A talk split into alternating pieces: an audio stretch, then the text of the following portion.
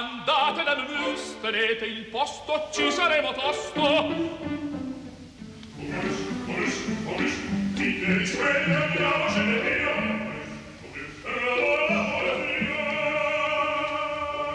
Momus, il caffè dell'opera.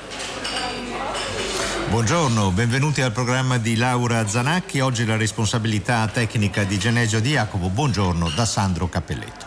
Ci occupiamo di un compositore di enorme rilievo che anche lui in qualche modo, nonostante sia mancato nel 1770, 250 anni fa, pochi mesi prima che eh, nascesse Beethoven e pochi mesi dopo che il quattordicenne Mozart aveva iniziato il suo primo viaggio in Italia, è stato anche lui vittima dell'epidemia perché eh, erano previste tante e tante celebrazioni nella sua città Padova il 26 febbraio di quest'anno per i 250 anni della morte che sono state tutte sospese e l'augurio naturalmente che da qui alla fine dell'anno possano riprendere. Di chi stiamo parlando? Parliamo di Giuseppe Tartini, nato a Pirano d'Istria, che allora faceva parte dei territori della Repubblica Serenissima di Venezia nel 1692 e mancato a Padova appunto il 26 febbraio 1770. Abbiamo aspettato che uscisse un nuovo libro a lui dedicato, Tartini, Padova, l'Europa, un libro di Sergio Durante che sarà nostro ospite in questa trasmissione. Abbiamo aspettato di poter raccogliere un po' di altre informazioni sugli avvenimenti dedicati a Tartini. Tartini, qual è la grande distinzione di Tartini? Che in un'Italia dominata allora dal repertorio vocale e operistico, bene, la sua fama internazionale è dovuta alla sua arte del violino. E iniziamo dunque con un ascolto violinistico con un grande interprete contemporaneo, Giuliano Carmignola, con eh, la Venice Baroque Orchestra, l'orchestra barocca veneziana diretta da Andrea Marcon ed è il momento eh, conclusivo del concerto per violino archi e continuo di 96 di Giuseppe Tardini.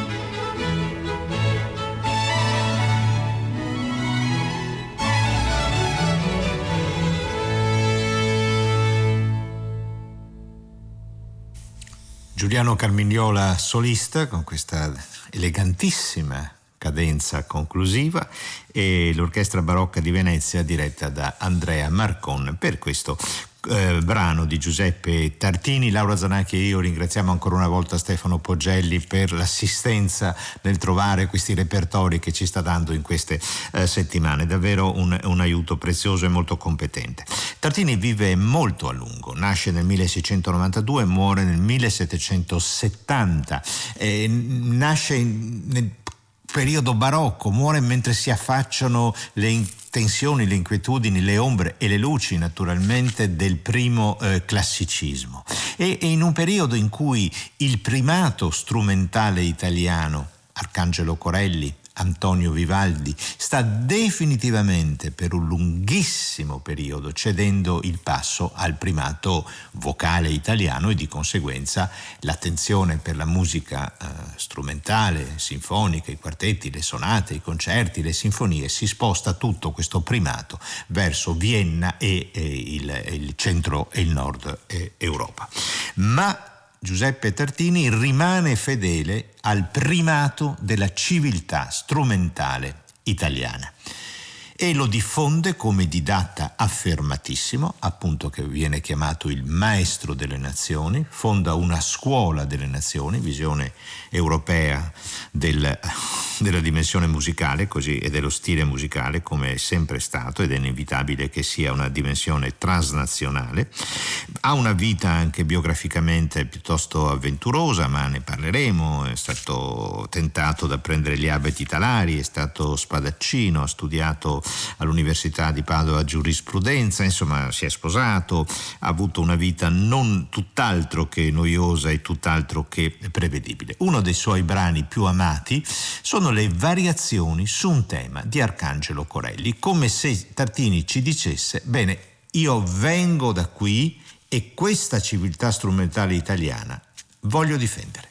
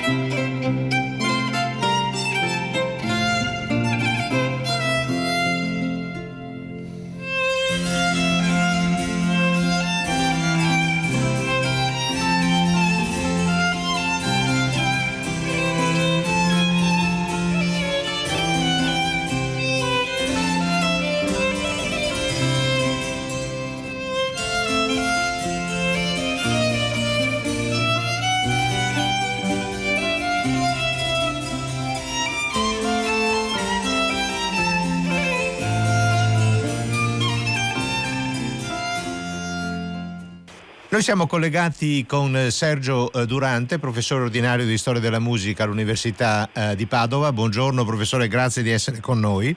Buongiorno a lei e agli ascoltatori. Sergio Durante ha appena pubblicato Tartini, Padova, l'Europa.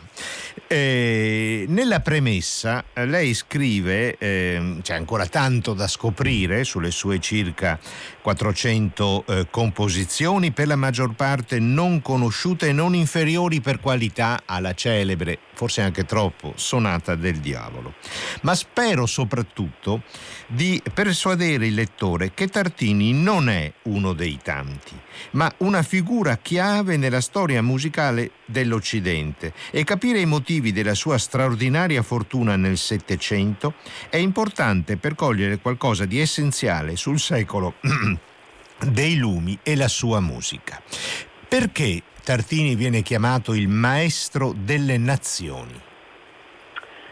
Beh, eh, questo epiteto è stato tramandato da uno dei molti visitatori che passando durante il Grand Tour per Padova eh, che portavano omaggio al maestro anche privatamente eh, nella sua abitazione eh, questo astronomo della Land francese che riporta il fatto appunto che Tartini si fosse guadagnato questa, questa uh, epiteto piuttosto altisonante, anche un po' fastidioso direi, però eh, dipendeva dal fatto che studenti di violino avanzati arrivavano a Padova da molte nazioni d'Europa e quindi di, di qui il, la, la, il, titolo che gli era stato affibbiato. Eh, la cosa interessante è che un maestro di violino residente, per così dire, Tartini si muoveva ben poco da Padova, fra Padova e Venezia viveva, attirasse così tante persone? Cioè, qual è il motivo, qual è il movente? Ecco, qual è il movente? Cerchiamo di eh, approfondire questa indagine. È chiaro che una definizione di maestro delle nazioni significa che attraverso la sua attività compositiva, attraverso la sua attività di teorico, e soprattutto attraverso la sua attività di didatta, Tartini era veramente una calamita per tanti eh, strumentisti ad arco. Lei a pagina eh, 71 eh, riporta l'opinione di eh, Gian Rinaldo Carli, il quale eh, ancora una volta insiste sul fatto che la vera novità, la vera forza della musica di Tartini fosse quella di dipingere ed eccitare le passioni umane. Siamo in pieno Settecento con Tartini. Il Settecento italiano è ricordato per il grande predominio, diciamo, della musica operistica, della musica vocale. Naturalmente Vivaldi ha scritto anche cose magnifiche dal punto di vista strumentale, però si sta delineando un'identità italiana legata molto all'opera e alla vocalità. Tartini, abbiamo visto sono poche le sue composizioni vocali, molto legate alla musica sacra, invece spinge verso la musica eh, strumentale, in questo quasi come raccogliendo l'eredità di Arcangelo Corelli. Quali sono i motivi di questa sua predilezione così netta? Beh, da un lato lui lo scrive durante una conversazione con uh, uno dei tanti visitatori, scrive proprio di aver deciso di dedicarsi solamente alla musica strumentale, però eh, quindi come violinista questo è abbastanza comprensibile eh, quello che è interessante è che lui deve in qualche maniera risolvere un problema estetico perché vive in una cultura in cui comunque il predominio estetico della musica vocale, della musica scritta per la parola è, è, è, un, è vigente, è un paradigma. Quindi che cosa succede? Che deve in qualche maniera combinare le due, le due esigenze. Da un lato promuovere la sua musica la musica fatta di puro suono, quello che avrebbero chiamato il puro arabesco sonoro, ma al tempo stesso combinarla con una dimensione che ha a che fare con gli affetti, quindi in definitiva con qualcosa di definibile attraverso la parola e qui la sua scelta, che è una scelta eh, curiosa e interessante, di intestare molte delle sue composizioni a delle, dei testi letterari che evidentemente gli avevano fatto da eh, come dire, da stimolo creativo.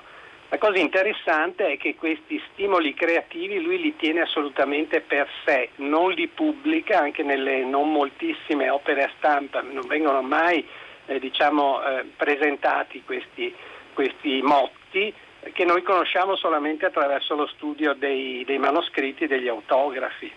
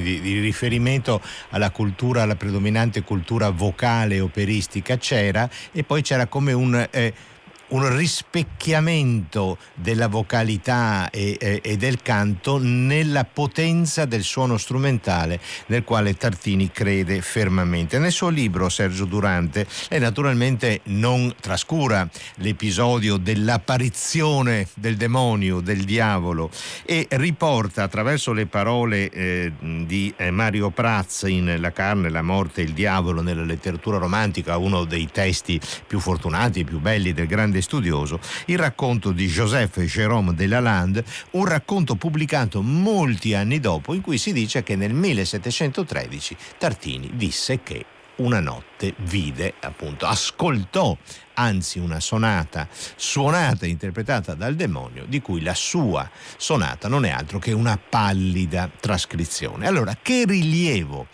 eh, eh, storico possiamo dare questo episodio? È un, eh, un, mito sapientemente costruito e che ha avuto grande successo? Perché c'è questo racconto? Perché ha preso così piede? Perché questo è uno dei due punti centrali sulla biografia di Tartini ehm, sui quali volevo chiedere la sua opinione.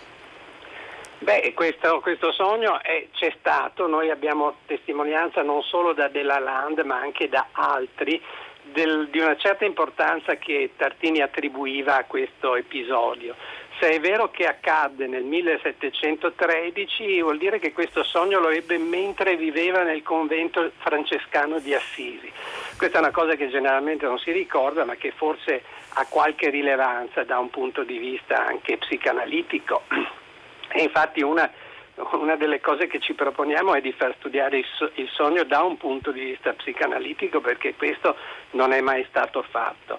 Beh, questo sogno è la benedizione da un lato di Tartini perché ne ha garantito eh, la memoria eh, durante l'Ottocento in cui diciamo che il commercio col demonio a partire da Fausto in poi era, era cosa di grande attrazione. È molto no? intenso, sì, sì, sì, sì, certo. E al tempo stesso però è stata anche la sua maledizione, nel senso che si è concentrata l'attenzione su questa eh, interessante sonata, ma a mio parere, ma non solo mio, non certamente la sua migliore, eh, distraendo dal, dall'enormità della sua produzione eh, che in effetti merita di essere, ecco, di essere conosciuto. Uno, uno, dei meriti del suo libro, Tartini, Padova, l'Europa, così chiaro nel titolo, perché Padova è fondamentalmente la sua città, ma appunto le, la sua musica, la sua personalità si irradia attraverso eh, l'Europa, è smontare alcuni luoghi comuni oppure cercare di approfondirli.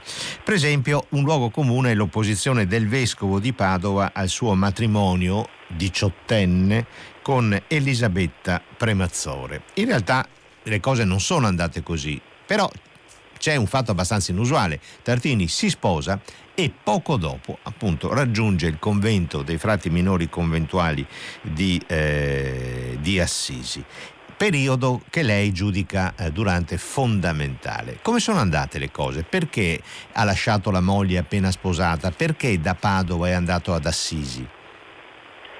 Beh, eh, no, la storia no, non siamo in grado di chiarirla in ogni dettaglio. Quello che è stato accertato è che in effetti il vescovo non si è adirato con Tartini perché si è sposato e questo l'abbiamo capito, l'hanno capito altri studiosi, eh, perché la, la, licenza di matrimonio è firmata dallo stesso vescovo Cornaro. E questo è un punto fermo no? che fa giustizia eh. di, di, di, di altre ipotesi. Benissimo. Esattamente. Dopodiché, appena sposo novello, diciottenne, di una ragazza di 20 anni, di classe sociale inferiore e quindi forse attratta dalla possibilità di sposarsi con un giovane studente dell'università di buona famiglia, ecco immediatamente dopo il matrimonio Tartini scappa da Padova senza dire nulla a nessuno e si rifugia per tre anni almeno eh, ad Assisi dove diventa violinista. Ecco, lì c'è il mistero, ma secondo me il mistero va indagato con gli strumenti della, della psicanalisi, io credo. Io, io immagino, un, immagino, un, trauma eh, post-matrimoniale del giovane Tartini che viene diseredato dalla famiglia perché ha disobbedito e che si trova senza più saper che fare, a chi si affida a se stesso al violino che forse aveva studiato un po' tredicenne e, e a San Francesco, lui era un forte diciamo, eh, senso religioso e decide di lasciare tutto e ritirarsi in convento. Eh, come dire, la soluzione di una crisi psicologica con gli strumenti del, de, di quegli anni. Ed è in quegli anni ad Assisi che lui poi eh, diventa un professionista, un maestro. Esatto, perché prima per, perché, di allora... E questo è anche abbastanza sorprendente. No? Noi sappiamo come nella musica bisogna cominciare presto a suonare lo strumento, ma in particolare strumenti come il pianoforte, il violino, si deve cominciare molto presto. Invece lui non comincia così presto. Sono gli anni ad Assisi che attraverso le lezioni con un maestro che li incontra lo trasformano da probabilmente geniale dilettante in grande professionista. Esattamente, con tutto il tempo e tutta la calma e anche direi con tutta la furia, se vogliamo, di una vocazione tardiva, una vocazione che a quel punto diventava anche necessità perché avendo lasciato l'Università di Padova dove avrebbe dovuto addottorarsi in giurisprudenza, eh, non aveva né arte né parte se non questo strumento che si era portato dietro e che lui aveva cominciato a suonare ma come divertimento così eh, privato, dilettantistico diciamo, sì. e privato quando era giovanetto, adolescente, ancora a Pirano. Quindi, oh. eh, quindi gli anni di, di, di Assisi sono fondamentali.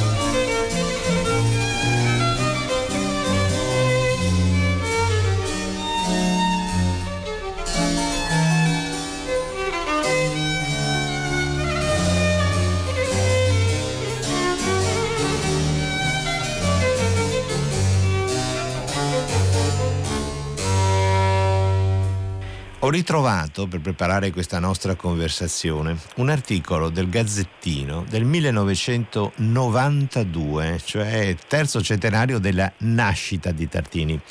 Una pagina intera in cui c'erano diverse firme, Pierluigi Petrobelli, Claudio Scimone, Mario Messinis. Scrive Petrobelli, in quel, che è stato un importante studioso tartiniano, in quell'articolo, la cantabilità strumentale è la conquista più alta e più vera dell'arte di Tartini. È il lascito ricchissimo che egli ha trasmesso alla musica che è venuta dopo di lui. Così Petrobelli. Claudio Scimone ricorda la sua attività di eh, spadaccino, il rifiuto dell'abito talare, l'iscrizione alla facoltà di Padova come studente di giurisprudenza, cioè gli aspetti complessi della sua biografia e, eh, e definisce la sua la musica di Tartini esattamente così, una freccia del desiderio lanciata da un prigioniero del passato verso i tempi nuovi. È un'immagine efficace, anche reale durante. Ma in qualche misura certamente, bisogna intendersi su quali siano i tempi nuovi.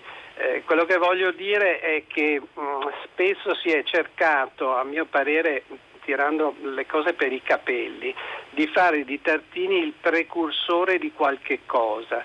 Ecco, io non credo molto a questa, a questa diciamo, visione. Certamente il discorso sulla cantabilità cantabilità strumentale, costituiva un teorema e anche un progetto estetico che coglie lo spirito dei tempi, ma andare poi a in, inquadrare Tartini come un preclassico addirittura, se non, se non un preromantico, ecco, mi sembra esagerato. Tartini fu un, un, uomo dei suoi tempi nel, nel, senso più completo della parola, cioè un razionalista, ricordiamo che non ultimo dei suoi contributi è la razionalizzazione del processo didattico, una cosa che per noi è, se volete, ovvia, ma che non era affatto ovvia in quel tempo, comportava un rivoltamento di modi di fare di trasmettere il sapere che andavano avanti da, da generazioni. E quanto lei, dice, quanto lei, dice, vi fa rimpiangere ancora di più che per un annetto, perché Tartini muore nel 70, manca l'incontro con Leopold, Mozart, grande didatta di violino, collega di violino, e con Wolfgang che transitano a Padova un annetto dopo la scomparsa di eh, Tartini. Un'ultima domanda, professor Durante. E Tartini ha, ha, avuto un'importante attività anche come teorico, i suoi scritti teorici e la ricerca del terzo suono, altro, diciamo, mh, altra icona con la quale si identifica spesso Tartini, no? eh, in maniera ingiusta, riducendolo al trillo del diavolo e alla ricerca del terzo suono. Ma con i suoi scritti teorici e con il terzo suono, che cosa andava esattamente cercando? Beh, eh, diciamo che la, eh, la, ricerca sul terzo suono si muove su due assi. Uno è quello molto pratico dell'intonazione dello strumento. Eh, cos'è il terzo suono? È uno dei cosiddetti suoni di combinazione che viene prodotto dall'interferenza di altri due suoni. Questo vuol dire che questo terzo suono, che in realtà è appena percepibile ad un orecchio molto addestrato, viene messo in evidenza quando l'intonazione di un bicordo è perfetta e questo era il modo attraverso il quale Tartini insegnava ai suoi studenti ad intonare e che non è una cosa affatto scontata che sia, che sia possibile né che sia facile, però ci parla di un desiderio di perfezione. Eh, l'altra questione è quello che lui ha fatto da un punto di vista teorico del terzo suono, cioè ci ha costruito sopra in maniera, vorrei dire, esagerata, cioè cogliendo questa sua eh, ritrovare per primo eh, il fenomeno fisico, cioè ha costruito sopra addirittura una metafisica e qui naturalmente ha eh, esagerato l'importanza della sua scoperta. Tuttavia eh, va riconosciuto il fatto che venne molto mh, apprezzato dai suoi contemporanei, Rousseau in particolare nel Dictionnaire de Musique lo mette al di sopra della, delle teorie di Rameau per suoi motivi particolari, mm. e cioè perché la teoria tartiniana privilegia la melodia rispetto al fondamentale armonico di, eh, di, Rameau. di Rameau. E quindi questo tornava bene eh, a Rousseau che forse tutte le implicazioni della teoria di Tartini non le aveva capite, ma aveva colto quello che, che gli interessava. Che le interessava cogliere la sua polemica, certo, con i suoi contemporanei francesi. Grazie mille Sergio Durante per questa conversazione e le auguro eh, che tutte le iniziative eh, previste per il, ricordare il 250 eh, anniversario della scomparsa di Giuseppe Tartini, che sono state sospese in questi mesi, possano eh, riprendere. Grazie, buona giornata. A risentirci. Grazie a lei, a risentirci.